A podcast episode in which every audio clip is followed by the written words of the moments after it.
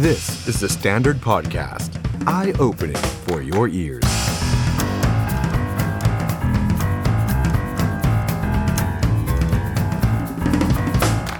สวัสดีครับท่านผู้ชมครับ ยินดีต้อนรับเข้าสู่ Standard Now นะครับวันนี้เราหยิบยกประเด็นเรื่องของสถานการณ์ในอัฟกานิสถานมาพูดคุยกันนะครับ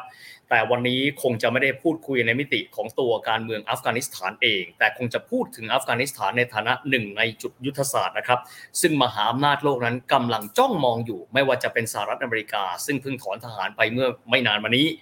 รวมถึงทางด้านของจีนเอง ซึ่งก่อนหน้านี้อย่างที่เคยเรียนไปใน Standard Now ตอนก่อนหน้านะครับว่าก่อนหน้านี้รัฐมนตรีต่างประเทศของจีนเองคือหวังอี้ได้มีการเปิดโอกาสนะครับให้กลุ่มตาลิบัน ซึ่งนั้นเวลานั้นยังไม่สามารถยึดคาบูลได้นี้เนี่ย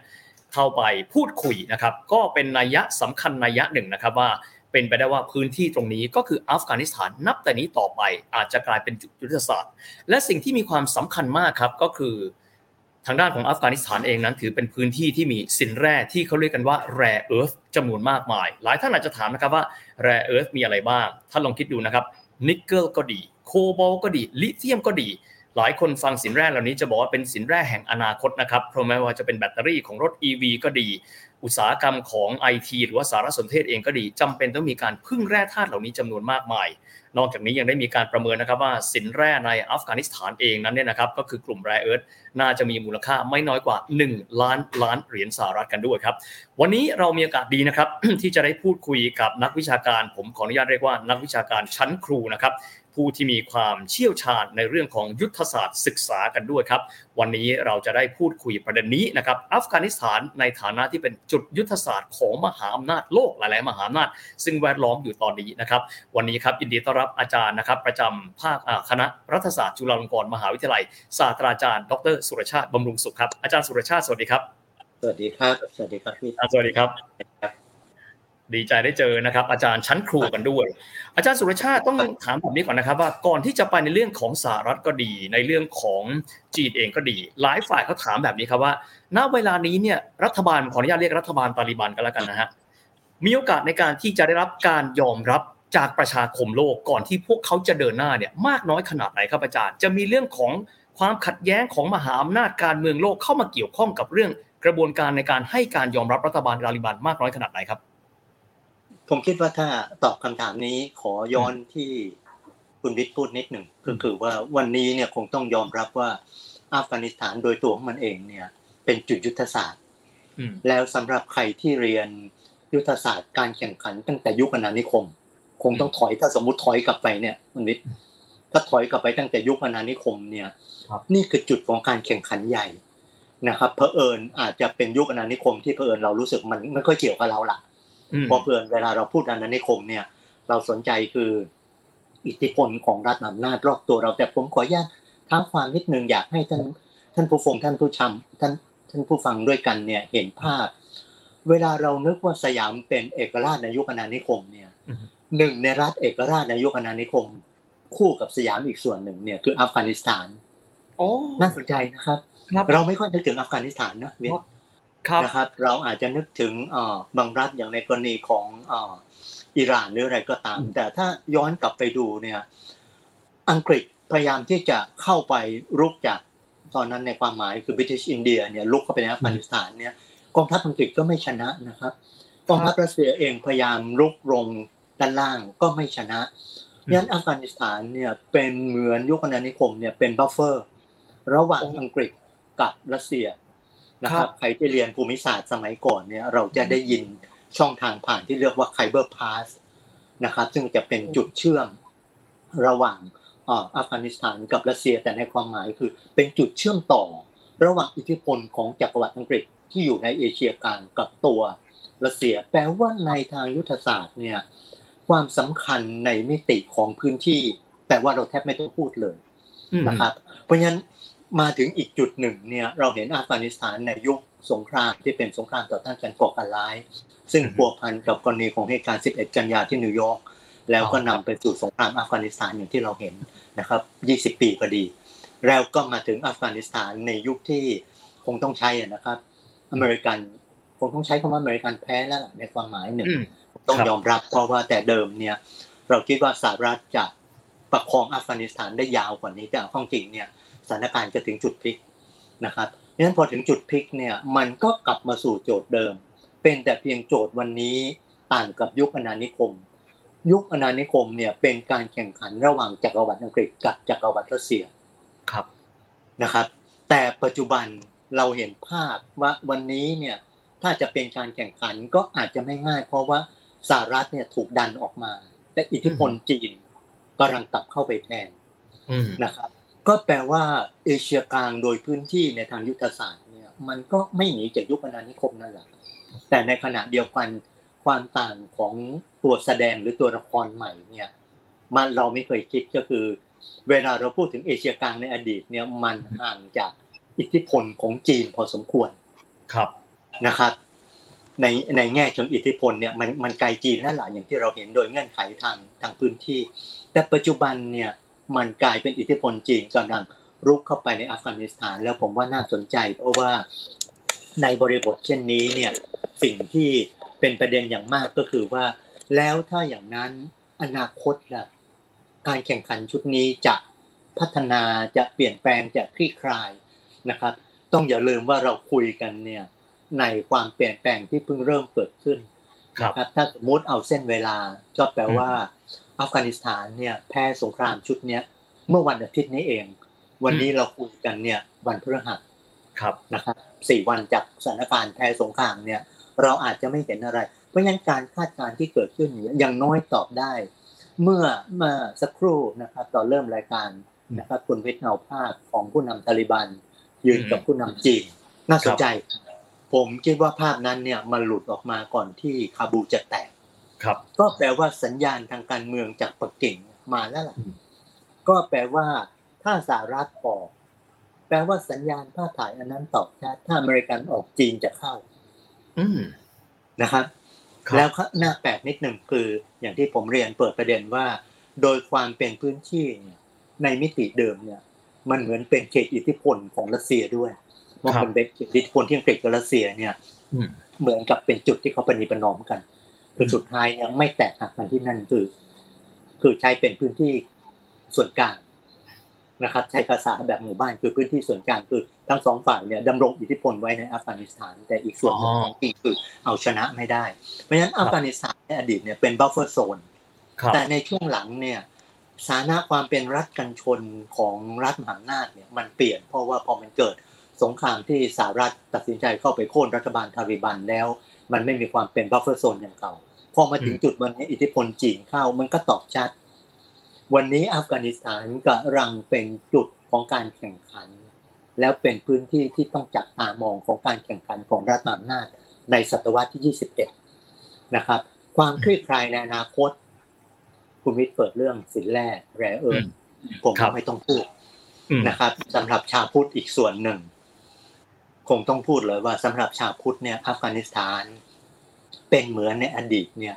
เป็นเหมือนประตูที่บรรดาผู้จาริกแสวงบุญที่เป็นพุทธศาสนิกชนแล้วเดินทางจากจีนเนี่ยอืมก่อนเข้าถึงอินเดียเนี่ยจะมาถึงอัฟกานิสถานพระพุทธรูปบามิยันเนี่ยเป็นเหมือนเป็นเหมือนสัญลักษณ์ของเกตที่จะเข้าไปจากอัฟกานิสถานเนี่ยตัดเข้าไปสู่อินเดียอืม นะครับ เราเห็นเอาละในอดีตพระพุทธรูปบามิยันก็ถูกทำลายความหวังของพี่น้องชาวพุทธส่วนหนึ่ง คือ เราจะปฏิรูปโทษนะเราจะเหมือนกับสร้างพระพุทธรูปบามิยันจากก้อนหินที่ถูกทำลายวันนี้เนี่ยคนก็เริ่มพูดกันว่า โอกาสที่จะปฏิสังขรณ์พระพุทธรูปบามิยันเนี่ยคงลำบากแต่สิ่งที่เป็นคำถามตามมาจากกรณีของบทบาทตรงนี้คือ แล้วถ้าจีนเข้าไปทำเหมืองทองเหมืองทองจีนโทษนะเหมืองทองแดงจีนเนี่ยครับอยู่ในพื้นที่ที่เป็น เหมือนกับอะไรครับ โบราณสถานทางพุทธศาสนา แล้วจีนอยากเข้า จีนอยากเข้ามาหลายปี ผมเชื่อว่าข้อมูลพวกนี้ไม่ใช่ข้อมูลปิดอืมนะครับ วันนี้จีนพยายามจะขยายอิทธิพลออกนอกประเทศ ส่วนหนึ่งเป็นเหตุผลของการแสวงหา ผมใช้อีกคำนะแสวงหาสินแร่ทางยุทธศาสตร์สินแร่ทางยุทธศาสตร์สินแร่ทางยุทธศาสตร์นะครับ อาจจะเป็นภาษายุคสงครามเย็น แต่ครับมันตอบโจทย์เพราะสินแร่พวกนี้คุณวุฒิ คุณวิทย์เปิดชัดว่าเราใช้กับโทรศัพท์มือถือใช้กับอะไรพวกเนี้ยเป็นครับสินแร่กับเครื่องไฟฟ้าที่ต้องอาศัยสินแร่พวกนี้เป็นตัวองค์ประกอบที่สำคัญในในเอ่อระบบเครื่องไม้เครื่องมือสมัยใหม่ครับนะครับ แล้วคำตอบมันชัดว่าเผอิญสินแร่นี้อยู่ที่อัฟกานิสถานโอ้เพราะฉะนั้นนับจากนี้ไปเนี่ยผมว่าอัฟกานิสถานเป็นอะไรที่น่าสนใจครับจะไม่ใช่เพียงแค่มิติคำถามเพราะคำถามเดิมเนี่ยอื มมันมีคำถามเก่าว่าพอตาลิบันเข้าเนี่ย อัฟกานิสถานจะเป็นสวรรค์ของผู้ก่อการร้ายเหมือนเดิมไหมอืมรัฐบาลตาลิบันจะยังทำหน้าที่เป็นโฮสต์หรือเป็นฐานที่มั่นให้กับบรรดา นักรบจิฮัดที่ต้องการสู้กับตะวันตกสู้กับอะไรเหมือนเดิมไหมนะครับคำถามนี้ยังอยู่นะครับครับผมคิดว่าไม่เปลี่ยนแปลง แต่คำถามที่มันอยู่ในกรอบการเมืองระหว่างประเทศอีกชุดหนึ่งคือ อัฟกานิสถานกำลังจะเป็นพื้นที่ของการแข่งขันทางยุทธศาสตร์ ระหว่างรัฐมหาอำนาจในศตวรรษที่ 11 ใช่หรือไม่ ครับ ถ้าใช่เกี่ยวกับนับจากเนี้ยอัฟกานิสถานอาจจะเป็นจุดสนใจที่น่าติดตามอย่างมากนะครับเพราะมันจะเปิดให้เห็นอีกชุดหนึ่งเนื่องจากพื้นที่เอเชียกลางย้อนกลับนะครับ อย่างที่ขออนุญาตคุณวิทย์ตอนต้นว่าขอย้อนนิดนึงกลับไปสู่ยุคอาณานิคมเนี่ยครับเรากำลังเห็นภาพการแข่งขันอย่างนั้นอีกครั้งหรือเปล่าอืม แต่ไม่ใช่ยุคอาณานิคม แต่เป็นยุคเราในศตวรรษที่ 21อะอาจารย์สุรชาติครับ ทีนี้ผมต้องถามเมื่อสักครู่อาจารย์ใช้คำว่าอเมริกาแพ้ ถ้าเกิดว่าอาจารย์บอกว่าจุดนี้เป็นจุดยุทธศาสตร์ที่มหาอำนาจจะแข่งขันกัน นั่นก็มีความหมายว่าอเมริกาออกไป เพียงแต่เอากำลังพลออกไป แต่น่าจะมีความหมายว่าเขายังคงอิทธิพลเพื่อที่จะยังคงแข่งขันกับจีน ผมเข้าใจแบบนี้ถูกไหมครับอาจารย์ บทบาทของอเมริกาหลังถอนทหารคืออะไรครับ คือผมคิดว่าโอกาสที่จะคงหน่วยทหารอะไรไว้เนี่ยมันคงเป็นไปไม่ได้นะครับ ทีนี้ก็มีคำถามว่าในอนาคตเนี่ย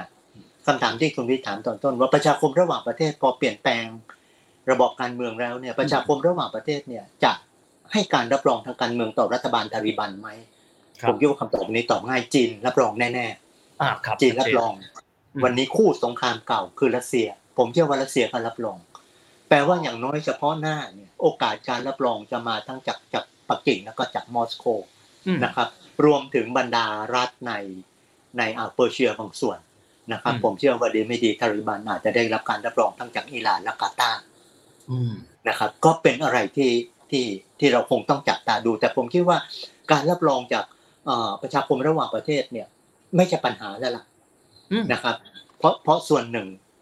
ตอบแล้วเดี๋ยวมันจะพาดพิงไทย คือเขาไม่ได้ได้อำนาจด้วยการรัฐประหาร อืมครับครับถ้าได้ด้วยการรัฐประหารเนี่ยข้อตกเถียงมันมีพอสมควร แต่อืมครั้งเนี้ยมันเป็นการได้อำนาจโดยผ่านเรื่องที่ใหญ่ที่สุด คือผ่านมิติของสงครามอ่านะครับ แปลว่าในอีกฝั่งหนึ่งของคู่สงครามเนี่ย มันก็มีรัฐมหาอำนาจอยู่ทั้างหลังด้วยนะครับเพราะฉะนั้นในอนาคตเนี่ยอยังไรปักกิ่ง ผมว่าวันเนี้ยแทบไม่ต้องพูด ผมเชื่อว่าปักกิ่งกับมอสโกจะตอบรับแม้ว่าในอดีต นะครับสงครามอัฟกานิสถานถือเป็นสงครามใหญ่สุดท้ายของก่อนการสิ้นสุดของยุคสงครามเย็น แล้วคู่สงครามเนี่ยคือกองทัพของสหภาพโซเวียต รบครับกับบรรดานักรบกองโจรถ้าเราจำได้ ก็คือพวกมุจาฮิดีนไปยินนะครับแล้วก็รบอยู่ตั้งแต่ปี1979เนี่ยสงครามจบที่ปี1989แล้วก็แพ้ครั้งนั้นเรามักจะมีคำพูดว่ารัสเซียแพ้ในอัฟกานิสถาน ไม่ต่างกับที่สหรัฐแพ้ในเวียดนามโอเคแต่วันนี้เราอาจจะต้องพูดย้อนอีกแบบหนึ่งอืมสหรัฐแพ้ในอัฟกานิสถานไม่ต่างกับรัสเซียแพ้ในอัฟกานิสถานทั้งก่อนนะครับพูดง่ายๆก็คือรัสเซียถอน 1989 วันนี้พอ 2021 นะครับ ผ่านไป 20 ปีหลังเหตุการณ์ World Trade หลังเหตุการณ์สงครามอัฟกานิสถานเนี่ยอเมริกาก็ถอนรัสเซียอยู่ในอัฟกานิสถานประมาณ 10 ปีสหรัฐอยู่ในอัฟกานิสถาน 20 ปี เป็นสงครามชุดที่ยาวที่สุดของสังคมอเมริกัน ยาวกว่าสงครามในเวียดนามนะครับนะครับเพราะฉะนั้นนั่นหมายความว่าวันนี้เนี่ยโจทย์อนาคตสำหรับอเมริกันเองก็น่าสนใจว่า รัฐบาลไบเดนจะจัดความสัมพันธ์กับอืมรัฐบาลทาริบันในอนาคตอย่างไร ครับนะครับ จะรับรองไม่รับรองหรือจะเล่นบทอย่างไร ผมว่าอันนี้เนี่ยคงยังเป็นอะไรที่อาจจะต้องรอดูกันต่ออย่างที่บอกว่า ท่านผู้ชมต้องให้เวลาเรานิดหนึ่งนะครับ เราสองคนคุยกันเนี่ยมันคือสี่วันหลังคาบูแตกมันอาจจะไม่มีคำตอบอะไรที่เราตอบได้มากกว่านี้นะครับ นโยบายของสหรัฐเนี่ยผมว่าเป็นอะไรที่ที่ที่ต้องดู และไม่ใช่แค่สหรัฐรวมถึงนโยบายของสหภาพยุโรปอืมนะครับ เพราะถ้าเราดูคำวิจารณ์ในระยะวันสองวันเนี่ยนะครับซีกของสหภาพยุโรปบางส่วนเองก็พูดว่า นี่ไม่ใช่ปัญหาของสหรัฐเท่านั้น แต่มันสะท้อนความพ่ายแพ้ของตัวสหภาพยุโรปด้วยอืมนะครับ อันนี้ยิ่งน่าสนใจเพราะมันขยายโจทย์ออกไปอีกระดับหนึ่งครับนะครับ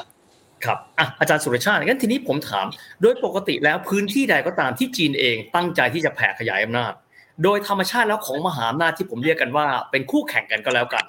อเมริกาเองก็คงจะไม่นิ่งเฉยแล้วบอกว่า เปิดประตูแล้วจีนจะทำอะไรก็ทำ อาจารย์มองว่ามิติบทบาทของสหรัฐนะครับท่ามกลางสถานการณ์แบบนี้ อาจารย์มองว่าเขามีอ g e n d a อื่นในพื้นที่อื่น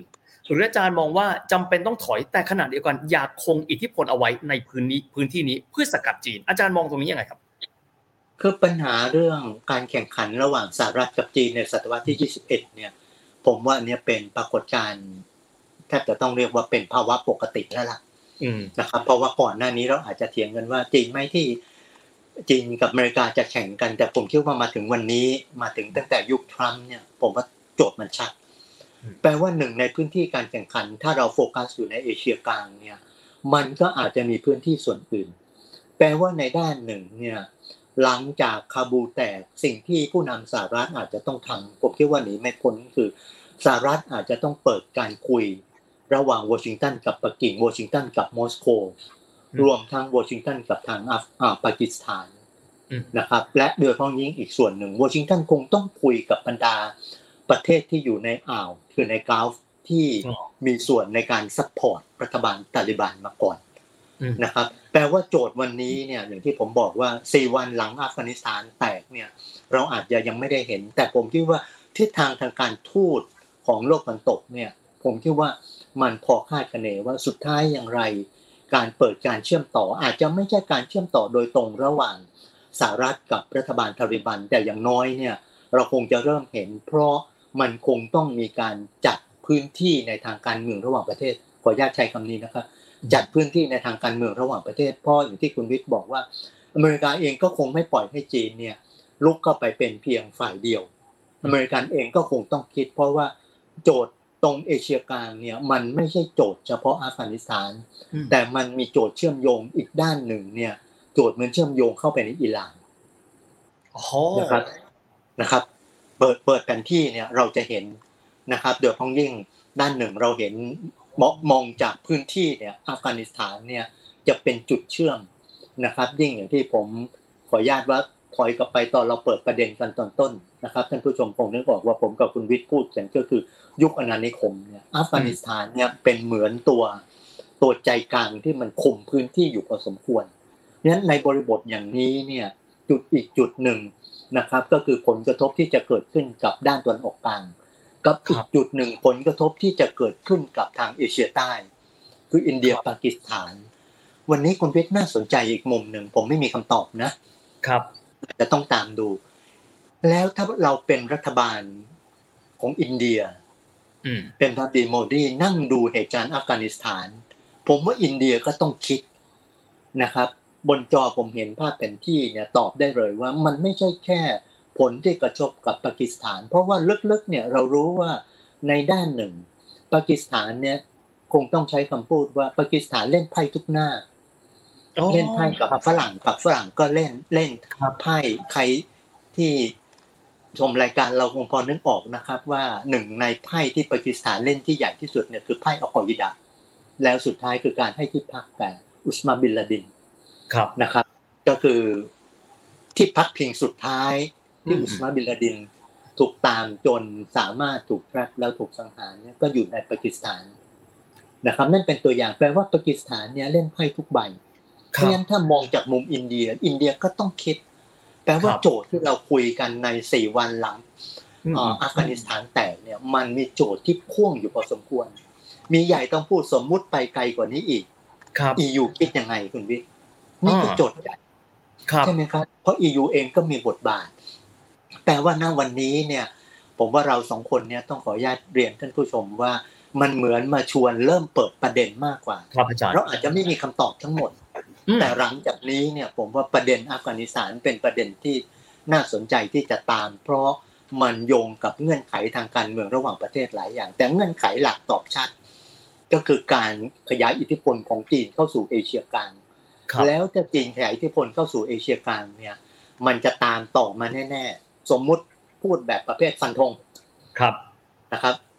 จะตามมาด้วย BRI เรื่องเหมืองเรื่องในทางเศรษฐกิจผมว่าเป็นเรื่องอะไรที่เราพอรู้ แต่สิ่งที่จะตามมาหลังจากนี้คือการขยาย One Belt One Road หรือ Belt and Road Initiative นะครับอืมคือความได้เริ่มแถบและเส้นทางเข้าสู่พื้นที่ที่จีนขยายอิทธิพลเข้าไป อันนี้เป็นเรื่องปกติ แปลว่าในอนาคตเนี่ยเราจะเห็น BRI ของจีนอาจจะขยายเข้าไปสู่พื้นที่ของอัฟกานิสถานอาจจะเชื่อมกับปากีสถาน ซึ่งจีนพยายามเชื่อมผ่านปากีสถานมานาน ครับ นะครับ แปลว่าโจทย์การแข่งขันชุดนี้ วันนี้ต้องใช้คำว่าในฐานะผู้ดู ผมว่าโจทย์เข้มข้นโจทย์เข้มข้นแล้วชวนติดตามสำหรับโดยพ้องยิ่งต้องบอกว่าใครที่เป็นคอการเมืองระหว่างประเทศนะครับ นับจากนี้โจทย์นี้เป็นโจทย์ใหญ่อีกชุดหนึ่งโอ้โหอาจารย์อาจารย์เปิดโลกทัศน์มากๆ เมื่อสักครู่อาจารย์พาเราที่ตะวันตกของอัฟกานิสถานก็คืออิหร่าน ซึ่งก็ต้องยอมรับว่าเป็นอีกหนึ่งพื้นที่ที่ anti อเมริกาเหมือนกัน ก็มีความหมายว่าดินแดนพื้นที่เหล่านี้ anti อเมริกันก็จะเป็น 2 ประเทศต่อกัน ถัดไปก็เป็นอิรัก ซึ่งตอนนี้ก็ทหารอเมริกันผมไม่แน่ใจว่ายังอยู่หรือเปล่า อาจารย์มองเรื่องของความมั่นคงซีกตะวันออกกลาง ตรงนี้ยังไงครับ เมื่อดุลอำนาจของอัฟกานิสถานที่เปลี่ยนไปแบบนี้ครับ คือผมว่าผลกระทบที่เราจะเห็นนะครับ ถ้าดูจากแผนที่เนี่ยด้านหนึ่งของอัฟกานิสถานเนี่ยติดปากีสถาน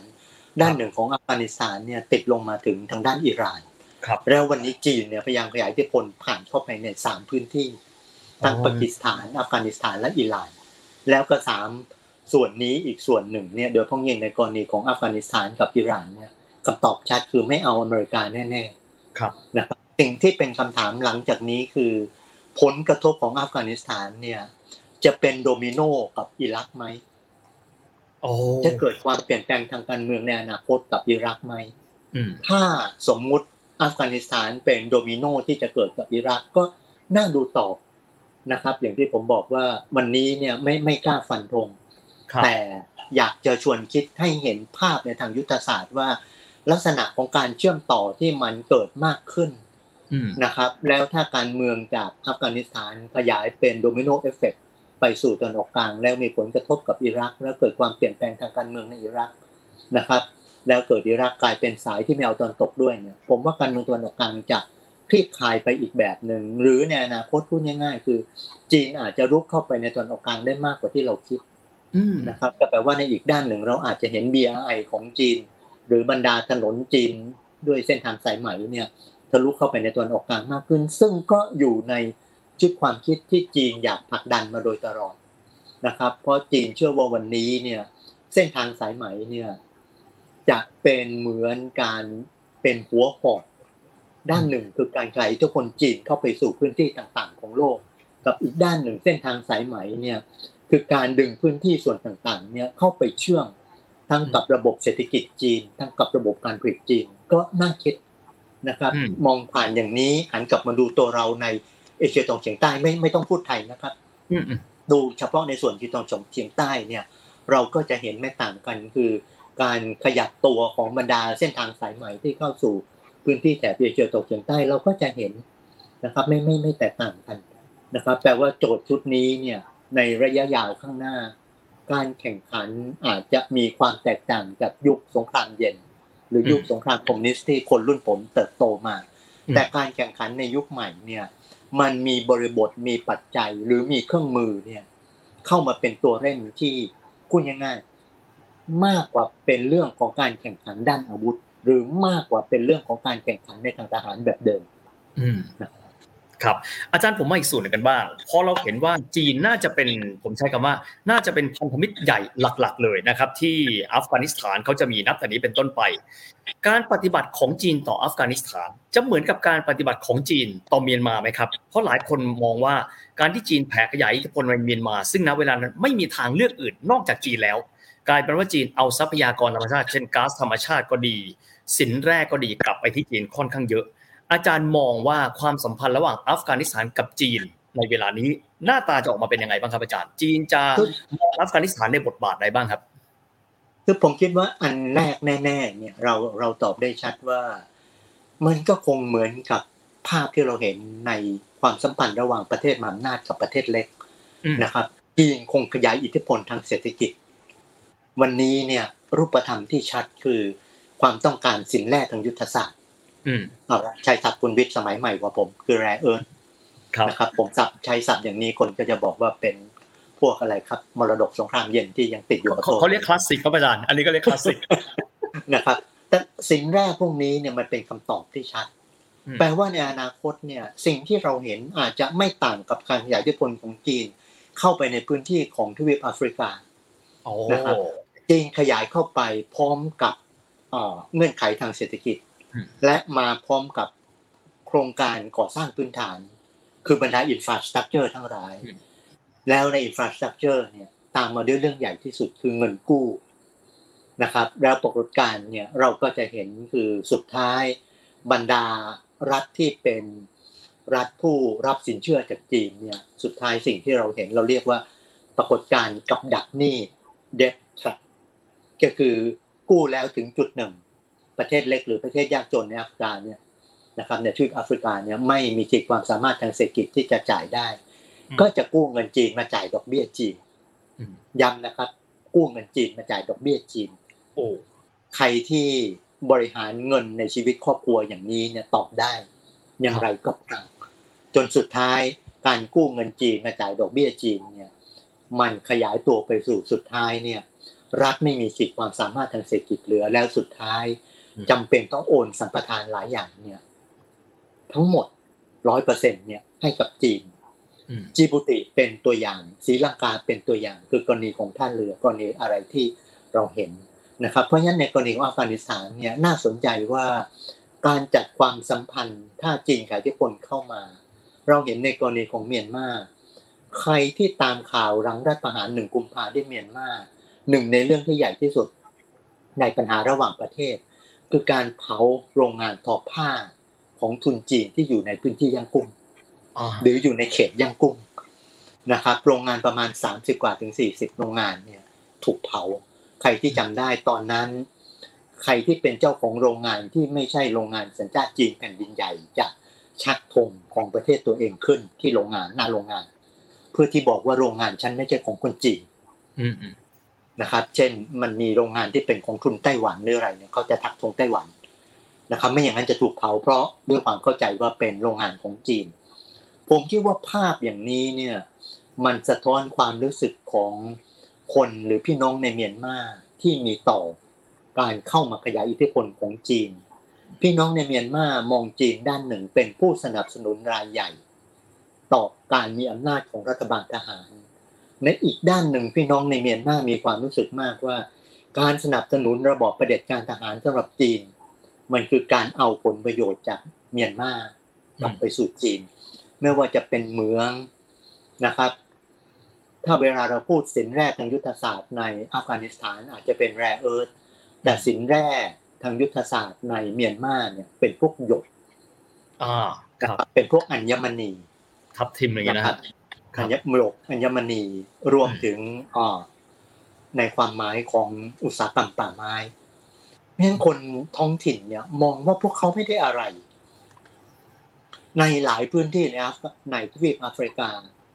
เราไม่ค่อยเคยเห็น เพราะภาพไม่ปรากฏในสื่อบางสื่อ แต่มันปรากฏภาพของความรู้สึกของคนในพื้นที่ หรือคนพื้นเมืองที่ไม่รับกับการขยายอิทธิพลของจีน เพราะมองว่า จีนเนี่ยเข้ามาเอาประโยชน์มากเกินไปผมไม่ต้องการใช้คำว่าจีนกำลังเป็นเจ้านานิคมอืมแต่คนหลายส่วนมีความรู้สึกอย่างนั้นว่า จีนเคยพูดว่า จีนขมขื่นกับยุคอาณานิคม จีนขมขื่นกับสงครามฝิ่นที่เจ้าอาณานิคมทำกับจีน แต่วันนี้ผมคิดว่าถ้าจีนมีความรู้สึกขมขื่นอย่างนั้น เป็นไปได้ไหมรัฐบาลปักกิ่ง อยากสร้างความขมขื่น เหมือนกับที่จีนเคยได้รับให้กับพวกเราที่เป็นประเทศเล็กๆอืมเหมือนกับที่เราเห็นในเมียนมาเหมือนกับในหลายกรณีที่เราเห็นในทวีปแอฟริกา แม้กระทั่งในกรณีของศรีลังกากู้เงินเสร็จแล้วสุดท้ายท่าเรือในศรีลังกาก็ตกไปเป็นท่าเรือของจีนอืมแล้วสุดท้ายสิ่งที่เรามีคำถามใหญ่คือไม่ว่าจะเป็นท่าเรือในจิบูติท่าเรือในศรีลังกา รวมทั้งสิ่งที่เป็นคำถามใหญ่ใกล้ประเทศไทยที่สุด ท่าเรือที่สีฮนูวิวตกลงท่าเรือเหล่านี้สุดท้ายจะกลายเป็นฐานทัพเรืออืมหรือไม่ ถ้าถ้าเรือเหล่านี้สุดท้ายกลายเป็นฐานทัพเรือ มันก็กลับไปสู่โจทย์ที่ผมกับคุณวิทย์คุยกันตอนต้นว่า การแข่งขันก็ยังมีบริบทของมีติของยุทธศาสตร์ทางทหารซ้อนอยู่ ครับ มีใหญ่ต้องพูดถึงเรื่องการตัดของไทยหรือขอข้อตัดอืมเพราะถ้าท่านนั่งเปิดแผนที่ แล้วเชื่อมระหว่างเสียนูวิลถ้าในอนาคตเสียนูวิลกลายเป็นฐานทัพเรือจีน มองฐานทัพเรือของจีนที่ศรีลังกาแล้วมองเลยขึ้นไปถึงจิบูติในแอฟริกา จีนอาจจะบีบให้ไทยต้องตัดกอข้อจากเพื่อเป็นเส้นทางผ่านของเรือรบจีนก็เป็นไปได้ โอ้แปลว่าวันนี้เราเจอโจทย์ความท้าทายไม่ใช่แค่โจทย์อัฟกานิสถานครับนะครับ เป็นแต่เพียงวันนี้พอโจทย์โควิดมาเนี่ย เรามีโอกาสคุยเรื่องอื่น ๆ น้อยครับเพราะชีวิตเราเจอปัญหาที่ใหญ่ที่สุดในทุกบ้าน ก็คือการระบาดแล้วการเสียชีวิตของคนในแต่ละบ้านนะครับแต่โจทย์ที่ซ้อนอยู่แล้วก็ในอัฟกานิสถานก็ไม่ต่างนะครับโควิดยังระบาดนะอืมไม่ได้บอกว่าสงครามในอัฟกานิสถาน มีแต่สงครามไม่มีโควิดไม่ใช่นะครับเพียงแต่เพียงไม่ค่อยมีใครพูดเรื่องโควิดในอัฟกานิสถาน นะฮะนะครัอะบแต่โจทย์ในทางความสัมพันธ์กับจีนอย่างที่ผมเปิดอืมนะครับผมคิดว่าเป็นโจทย์ที่ท้าทายแล้วมันพันกับยุทธศาสตร์ของจีนทั้งหมดเหมือนกันมันไม่ใช่ภาพเล็กๆเลย อาจารย์ครับไหนๆเมื่อสักครู่อาจารย์พาไปทะเลแล้วผมพาไป Belt and Road บ้างนะครับเมื่อสักครู่อาจารย์พูดถึง Belt and Road Initiative บอกว่าการที่ณเวลานี้เนี่ย อัฟกานิสถานกลายสภาพละเป็นพันธมิตรของจีน ผมต้องใช้คำว่าชัดเจน ก็มีความหมายว่าการขยายโปรเจกต์ Belt and Road ของจีนจะเริ่มต้นไกลขึ้น ขณะเดียวกันผมขอย้อนกลับไปประมาณมิถุนากรกฎาเขามีการประชุม G8 ที่คอนโวลแล้วก็ G20 ที่เวนิสครับอาจารย์ อันนั้นชัดเจนแล้วว่ากลุ่มที่กลุ่มนาโตที่อยู่ใน G20 เอง เหมือนกับแสดง statement ชัดเจนเลยว่า ไม่อยากให้จีนใช้เครื่องมือ BRI ในการขยายอิทธิพลไปด้วย ก็มีความหมายว่าสหภาพยุโรปเอง ครั้งนี้ก็คงจะไม่นิ่งเฉยเมื่อสักครู่นี้อาจารย์ก็ได้พูดถึงบทบาทของ EU ไปแล้วเช่นเดียวกัน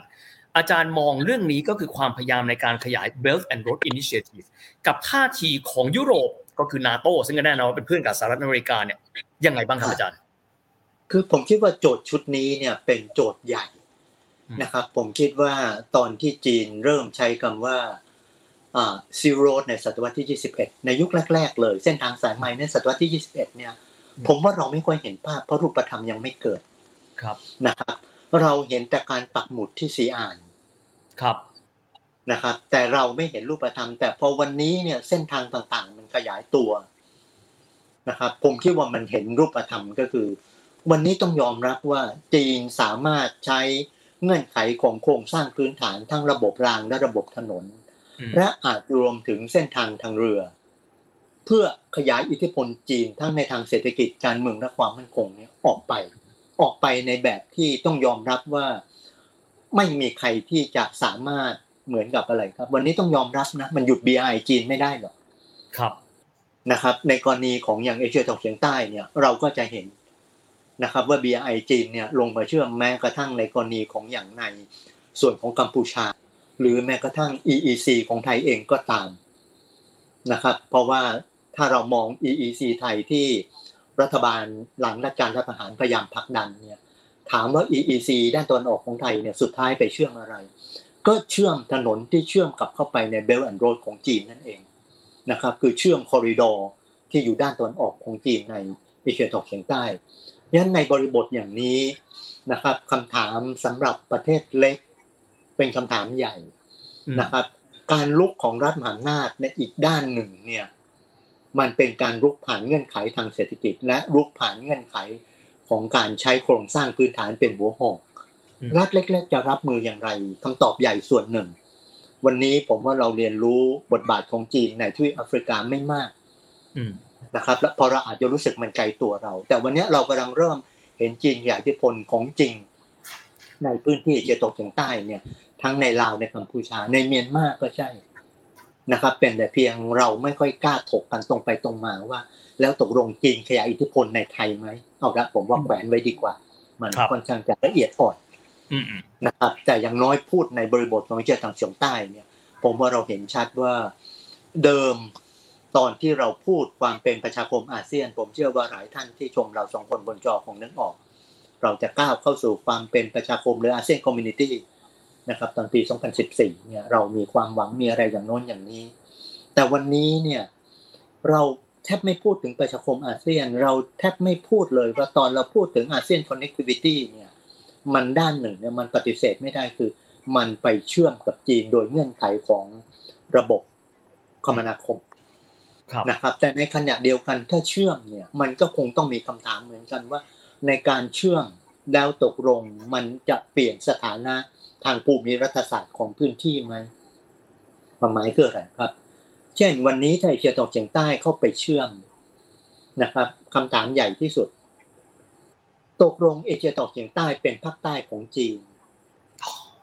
หรือไม่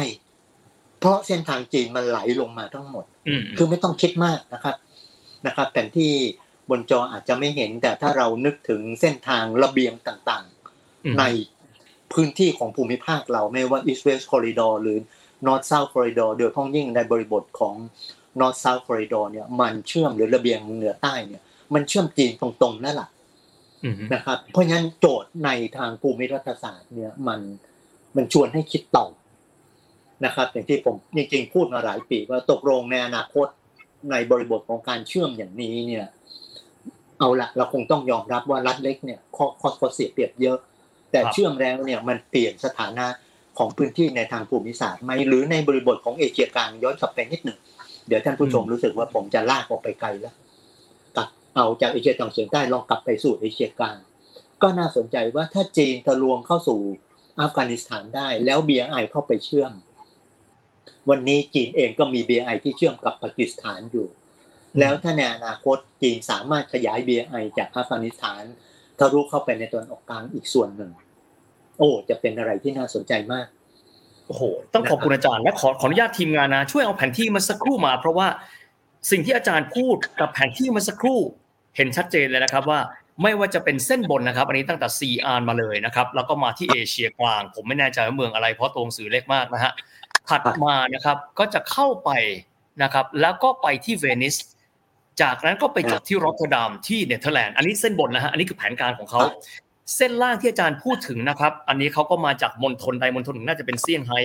แล้วก็ลงมาทางใต้มาที่สีหนุวิลล์ จากนั้นอันนี้เขาผ่านน่าจะเป็นแถวมาลากานะฮะอาจารย์เนาะครับแล้วก็ไปที่ แล้วก็ไปที่ที่โคโคลัลัมมโบโบของศรีลังกาแล้วก็จิบูตีนี่ก็ตรงประเทศที่นอร์แรดผมเรียกว่าประเทศนอร์แรดแล้วกันครับเพราะอยู่ตรงยอดพอดี แล้วก็ครับผ่านทะเลแดงเข้าไปเมดิเตอร์เรเนียน โอ้โหอาจารย์อาจารย์ทำให้พวกเราเข้าใจมากขึ้นว่า แนวความคิดของเขาในการที่จะเชื่อมโลกอย่างน้อยที่สุดสองทวีปที่ติดกันนั้นเป็นอย่างไรกันบ้าง อาจารย์ครับทีนี้เนี่ยเราคุยถึงอัฟกานิสถาน จากนั้นก็อัฟกานิสถานเป็นนิวเคลียสในการแตกลูกมาเรื่องภูมิรัฐศาสตร์ ในฐานะที่เราเป็นพลเมืองอาเซียน ในฐานะที่เราเป็นพลเมืองไทย เราควรที่จะต้องจับตานะครับอาจารย์ในเรื่องของ roadmap ในอัฟกานิสถาน ซึ่งแน่นอนว่าเป็นเหมือนกับกุญแจ เปิดประตูบานแรกในการที่เขาจะขยายเพิ่มเติม ประเด็นใดบ้างครับอาจารย์ที่คนไทยที่ตามข่าวนี้จะต้องติดตามโดยต่อเนื่องครับ ผมอยากจะขอเวลาคุณวิทย์สองส่วนอืมส่วนแรกเนี่ย ผมว่าเห็นอัฟกานิสถานแตกเนี่ยอาจจะต้องอธิบาย ตกลงอะไรคือปัจจัยเพื่อเป็นภาพให้เราเห็นอืมกับอนาคตที่คุณวิทย์ถามอืมผมลองย้อนนิดหนึ่งวันนี้ใครที่นั่งมองอัฟกานิสถานแล้วเป็นคนรุ่นผม สิ่งที่เราเห็นอัฟกานิสถานวันนี้ อดีตคือเวียดนามใต้อืมผมตอบนะครับ อดีตคือเวียดนามใต้เหมือนหมดสำหรับผม ในฐานะที่โตในยุคสงครามเวียดนาม แล้วนั่งมองการล่มสลายของรัฐนิยมตะวันตกในแซงง่อนอืมนะครับ วันนี้อาการซ้ำคนชอบเอาภาพมา ใครที่ดูข่าววันอาทิตย์จะเห็นใช่ไหมครับ ภาพของฮอที่ลอยตัวเหนืออ่า สถานทูตอเมริกันฮอลำสุดท้ายครับกับภาพของฮอที่ลอยตัวเหนือคาบูในวันที่อพยพ แล้วก็เปรียบเทียบว่าสุดท้ายเนี่ยการอพยพนะครับ 29 เมษายน ปี 1975อืมจุดสุดท้ายของแซงงอนครับนะครับ 25 สิงหา 2021 จุดสุดท้ายที่คาบูล เหมือนกันลอยตัวด้วย อุปกรณ์ตัวเดียวเฮลิคอปเตอร์ ครับ แล้วในภาพที่ผมย้ำว่าสำหรับผมที่เติบโตกับยุคสงครามเวียดนามในความหมายของสงครามเย็นเนี่ยตอบได้เลย อเมริกันมีปัญหารอบนี้คือหนึ่งปัญหาการประเมินฝ่ายตรงข้าม ผมคิดว่าถอยกลับไป 20 ปีเมื่อเกิดเหตุการณ์ที่ World Trade นะครับเหตุการณ์ World Trade เนี่ยคือ 11 กันยาของปี 2001 แล้วพอถึงช่วงประมาณปลายปีเนี่ยสถานการณ์จาก World Trade เนี่ยทำให้รัฐบาลของประธานาธิบดีจอร์จบูชผู้ลูกเนี่ยอืมขยายตัดสินใจเข้าไปล้มรัฐบาลตาลีบันเพราะมองว่าตาลีบันเนี่ยเป็นโฮสต์หรือเป็นฐานที่มั่นให้กับกลุ่มอัลกออิดะที่เป็นผู้ลงมือโจมตีตึกเบอร์เทรดเพราะฉะนั้นแปลว่าจากปลายปี 2001 นะครับสงครามอัฟกานิสถานเริ่ม แล้วเป็นสงครามที่น่าสนใจ เพราะมันกลายเป็นตัวแบบของสงครามใหม่ในศตวรรษที่ 21 แต่เดิมนะครับผมยอมรับใครที่ย้อนกลับไปอ่านบทความผมที่เขียนในช่วงปลายปี 2001 ผมเชื่อว่าสงครามน่าจะยาว เพราะสหรัฐอาจจะไม่สามารถชนะได้ในระยะเวลาสั้นๆ ผมก็ประเมินผิดสงครามสั้นมาก อเมริกาเสียทหารในช่วงต้นเนี่ยน่าตกใจนะครับน่าตกใจในความหมายคือประหลาดใจ เสียทหารในช่วงต้นเพียงแค่สี่นายโอ้โห น้อยมากครับสี่นายเป็นหน่วยรบพิเศษ แต่สี่นายเนี่ยสามนายเนี่ยเสียชีวิตเพราะเป็นผลจากการยิงผิดฝ่ายคือยิงกันเองโอเคแปลว่าเสียชีวิตจริง ๆ ในปฏิบัติการที่ข้าศึกยิงเนี่ยเพียงหนึ่งนะครับเพราะฉะนั้นเราเห็นภาพสงครามมันสั้นมันเร็วมันชนะจนเรารู้สึกว่าเอาละใครที่วันนี้เรียนวิชาทหารเนี่ยคำว่า modern warfare เนี่ยมันมาตัดที่ปี 2001 คือสงครามจากอัฟกานิสถานเป็นต้นมานะครับ แต่ในสงครามนี้เนี่ยทาลิบันถูกโค่นเร็วพอทาลิบันถูกโค่นเร็วกลุ่มอัลกออิดะก็แตกอืมแต่คำถามคือพอทาลิบันถูกโค่นกลุ่มสลายไหมผมคิดว่านี่คือโจทย์คำตอบคือกลุ่มไม่ได้สลายไม่สบาย ในความหมายของกระบวนติดอาวุธเนี่ยมันไม่สลาย ในความหมายของกระบวนการทางการเมืองไม่สลาย แปลว่าทำเนียบขาวรวมทั้งนักวิเคราะห์ตะวันตกเนี่ย ไม่เห็นปัญหามิติหนึ่ง รัฐบาลตาลิบันรวมทั้งกลุ่มอัลกออิดะเองก็ตาม มีความหมายในทางรัฐศาสตร์เนี่ยคือเป็นขบวนการทางการเมือง แปลว่าเมื่อเป็นกระบวนการทางการเมืองเนี่ยการสิ้นสุดมันไม่มีนัยยะอย่างที่ฝ่ายตะวันตกคิดคือแพ้สงครามอ๋อแปลว่าหลังจากคาบูลแตกเมื่อทหารอเมริกันเข้าไปยึดอัฟกานิสถานได้เนี่ยกลุ่มนี้ เปลี่ยนสถานะเป็นกลุ่มที่เคลื่อนไหวแบบจรยุทธ์อืมแล้วก็เคลื่อนไหวในหลายพื้นที่ เพราะฉะนั้นประมาณ10วันสุดท้าย ก่อน25สิงหาถอยกลับไปประมาณ15สิงหาเนี่ย เราจะเริ่มเห็นคือเมืองแตกทีละเมืองอ่าฮะนะครับ มันก็ตอบเราว่า แสดงว่ากลุ่มพวกนี้เคลื่อนไหวต่อเนื่อง แล้วก็สามารถดึงคนมาอยู่ในมือได้ตลอดอืมสอง การประเมินขีดความสามารถของกองทัพอัฟกานิสถาน อเมริกัน support กองทัพอัฟกานิสถานไม่ต่างกับการ support กองทัพเวียดนามใต้อืม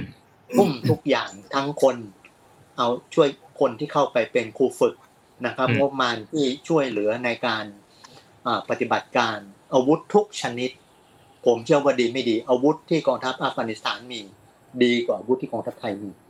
โอ้โหในในมิติของกำลังรบทางบก ครับ เพราะฉะนั้นอเมริกันอาจจะละเลยปัญหาเดิมที่เคยเกิดกับกองทัพในไซงอน วันที่อเมริกันถอนตัวออกจากความตกลงของสนธิสัญญาปารีสกองทัพเวียดนามใต้ถูกปล่อยให้ลบเองคำตอบคือรบไม่ได้ครับเพราะที่ผ่านมารบด้วยการยืนอยู่บนการสนับสนุนของกองทัพสหรัฐอืมสองรบไม่ได้ เพราะ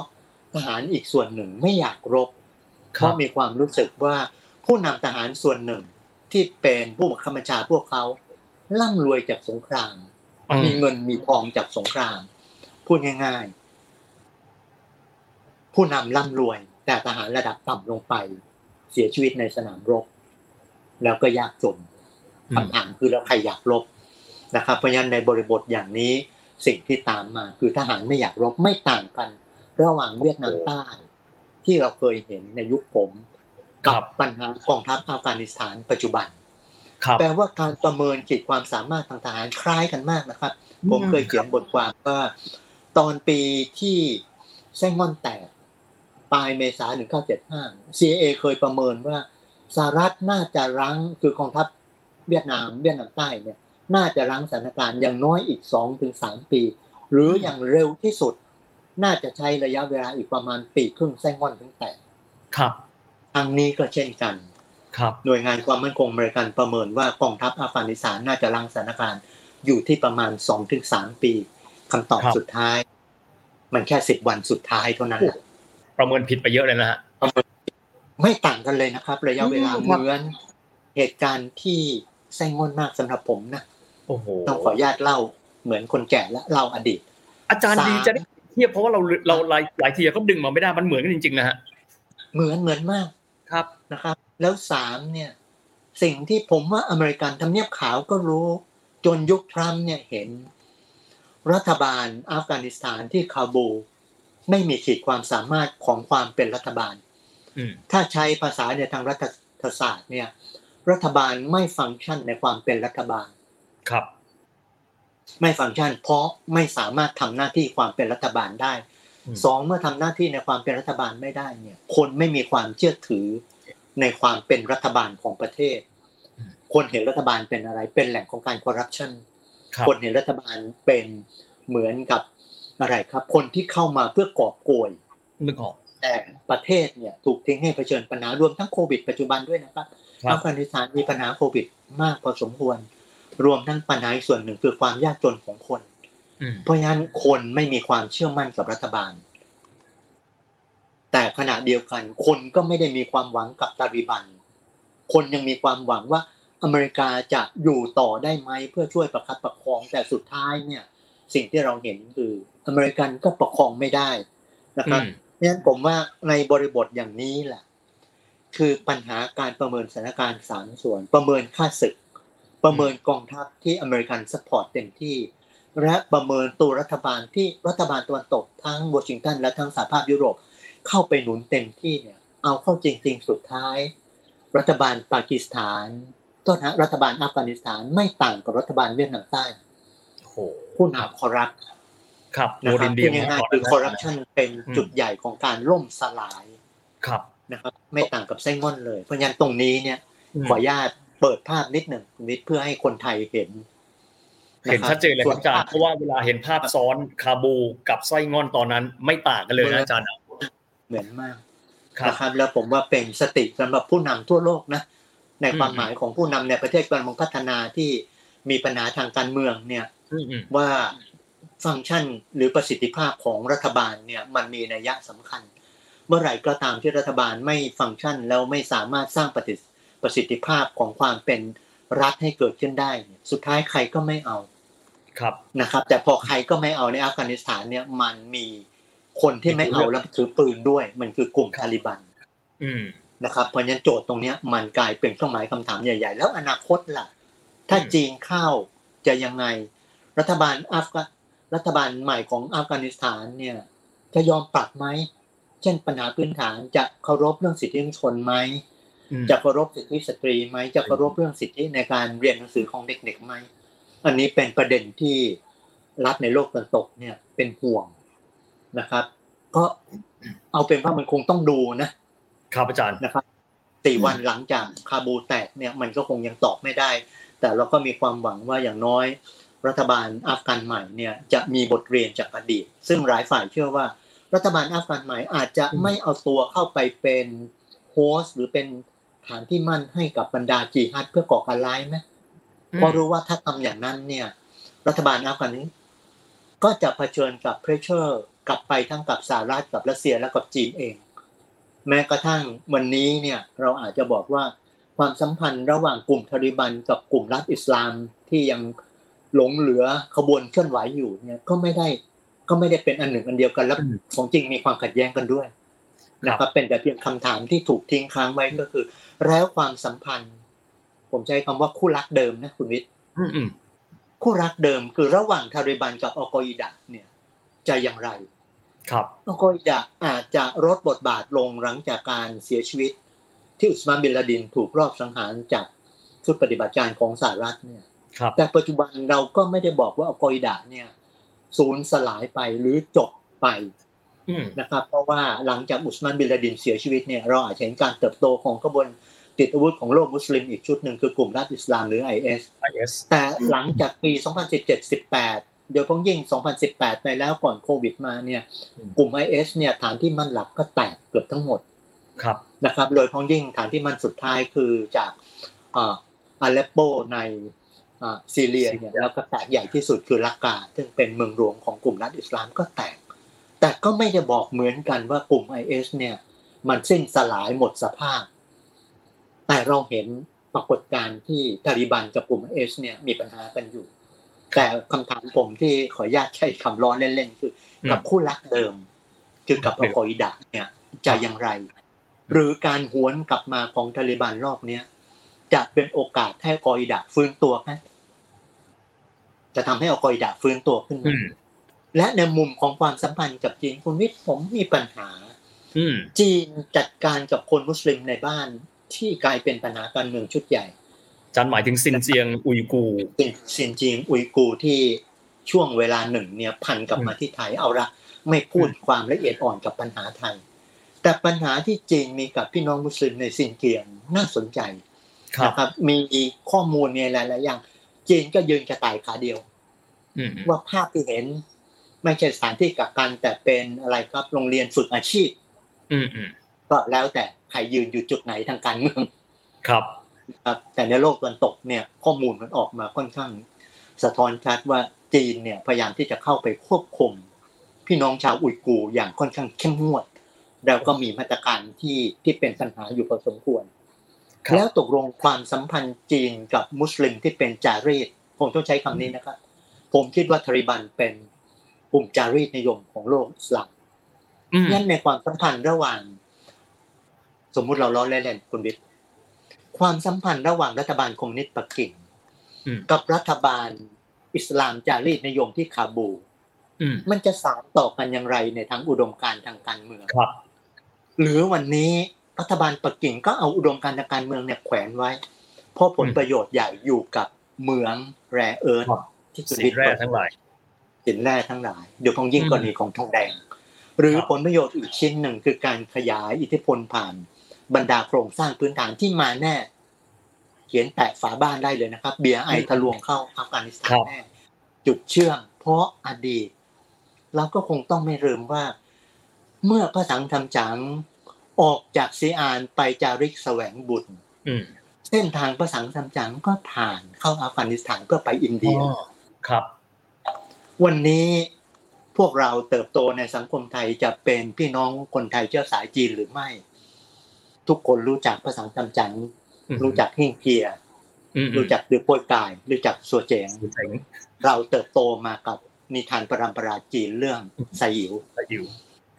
เรารู้ว่าเมื่อโตขึ้นไซอิ๋วเป็นนิทานปรำปราแต่เมื่อโตขึ้น เรารู้ว่าภาษาสัมจังมีตัวตน เรารู้ว่าจุดเริ่มต้น ของการจาริกแสวงบุญวันนี้คำตอบอยู่ที่สีอ่านสีอ่านเวลาเราไปเที่ยวสีอ่าน เราไม่ได้เห็นเพียงตุ๊กตาลูกปั้นดินเผา ของพระเจ้าจินสีที่ท่านทิ้งเป็นมรดกชุดใหญ่ แต่เราไปซีอานเรากำลังเห็นการเปลี่ยนภูมิทัศน์ของซีอานให้เป็นจุดของการเชื่อมต่อกับโลกภายนอกผ่านบริบททางประวัติศาสตร์ชุดใหญ่คุณวิทย์ครับ ผมไม่รู้ใครคิดในรัฐบาลจีนแต่ผมว่าคนนั้นเก่ง ผมพูดเสมอคนนั้นเก่ง คนนั้นเอาประวัติศาสตร์ เอาชุดที่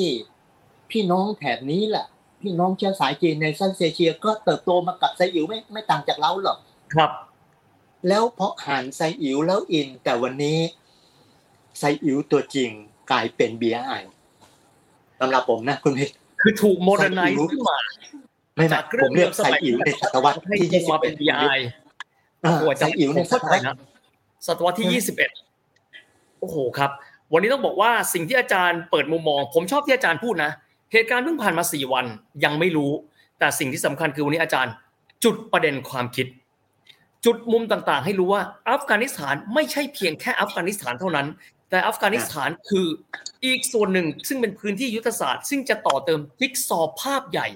ของมหาอำนาจทั้งสองซีกโลก และคำว่าแผนภาพใหญ่อันนี้ มีความหมายว่าอาเซียนก็เป็นส่วนหนึ่งของแผนภาพใหญ่นั้นกันด้วย จริง ๆ ผมอยากจะคุยอาจารย์อีกยาวเลยนะฮะแต่ไม่น่าเชื่ออาจารย์เราคุยมา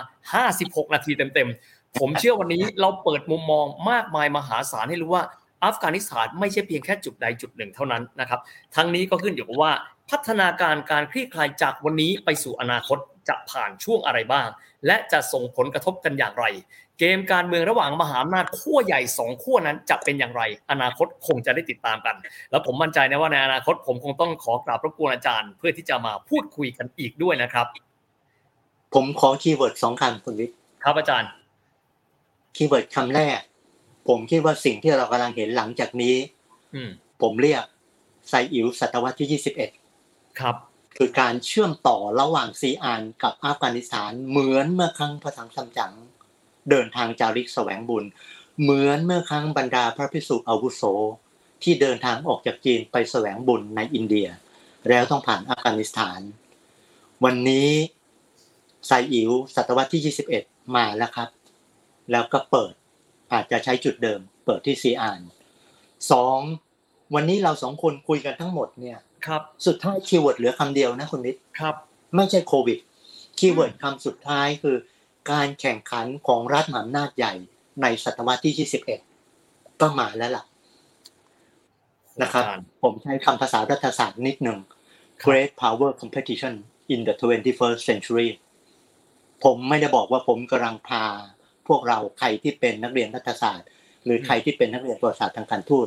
ผมใช้คำนี้ไม่ได้ต้องการพาพวกเรากลับสู่เหตุการณ์ก่อนปีพันเก้าร้อยสิบสี่คือก่อนสงครามโลกที่หนึ่งอือฮึแต่ผมคิดว่า โดยรูปการของเหตุที่เรากำลังเห็น ใช้ภาษารัฐศาสตร์ผมว่าชัดที่สุด เรากำลังกลับสู่ยุคของการแข่งขันของรัฐมหาอำนาจใหญ่ เป็นแต่เพียงในบริบทของเวลา ไม่ใช่ต้นศตวรรษที่ 20 ไม่ใช่ต้นศตวรรษที่ 20 เหมือนอดีต แต่เป็นต้นศตวรรษที่ 21 Great Power Competition in the 21st Century มาแล้วครับคุณวิทย์ โหอาจารย์ชัดเจนมากๆ 2 จุดกันเลยนะครับ Great Competition Great Power Competition in 21st Century และอีกส่วนหนึ่ง อาจารย์พูดถึงชื่อไซอิ๋วภาษาจีนซีอิ๋วจี้การเดินทางไปสู่ทิศตะวันตก และครั้งนี้ย้อนกลับมาอีกครั้งหนึ่งในศตวรรษนี้กันด้วย วันนี้ผมถือว่าเป็นช่วงเวลา 60 นาทีนะครับ กับอาจารย์ระดับชั้นครู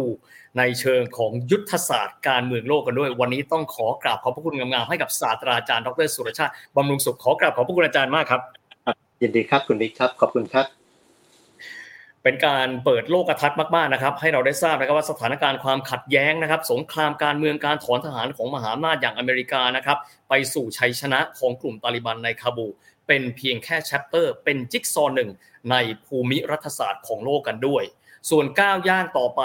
ของทางด้านของอัฟกานิสถานเองจะเดินหน้าอย่างไร พวกเราคงจะต้องติดตามกัน เพราะมันไม่ได้มีความหมายเฉพาะแต่เพียงอัฟกานิสถานแต่เพียงอย่างเดียว และทั้งหมดนี้ครับก็คือภาพรวมของ Standard Now ในวันนี้ที่เราชวนคิดชวนคุยกันด้วยนะครับแล้วโอกาสหน้าหากว่ามีประเด็นใดที่ต้องการที่จะมาเปิดมุมคิด เปิดมุมมอง จุดประกายความคิด แล้วจะกลับมาใหม่ใน Standard Now สำหรับวันนี้ขอบพระคุณมากและพบกันใหม่สวัสดีครับ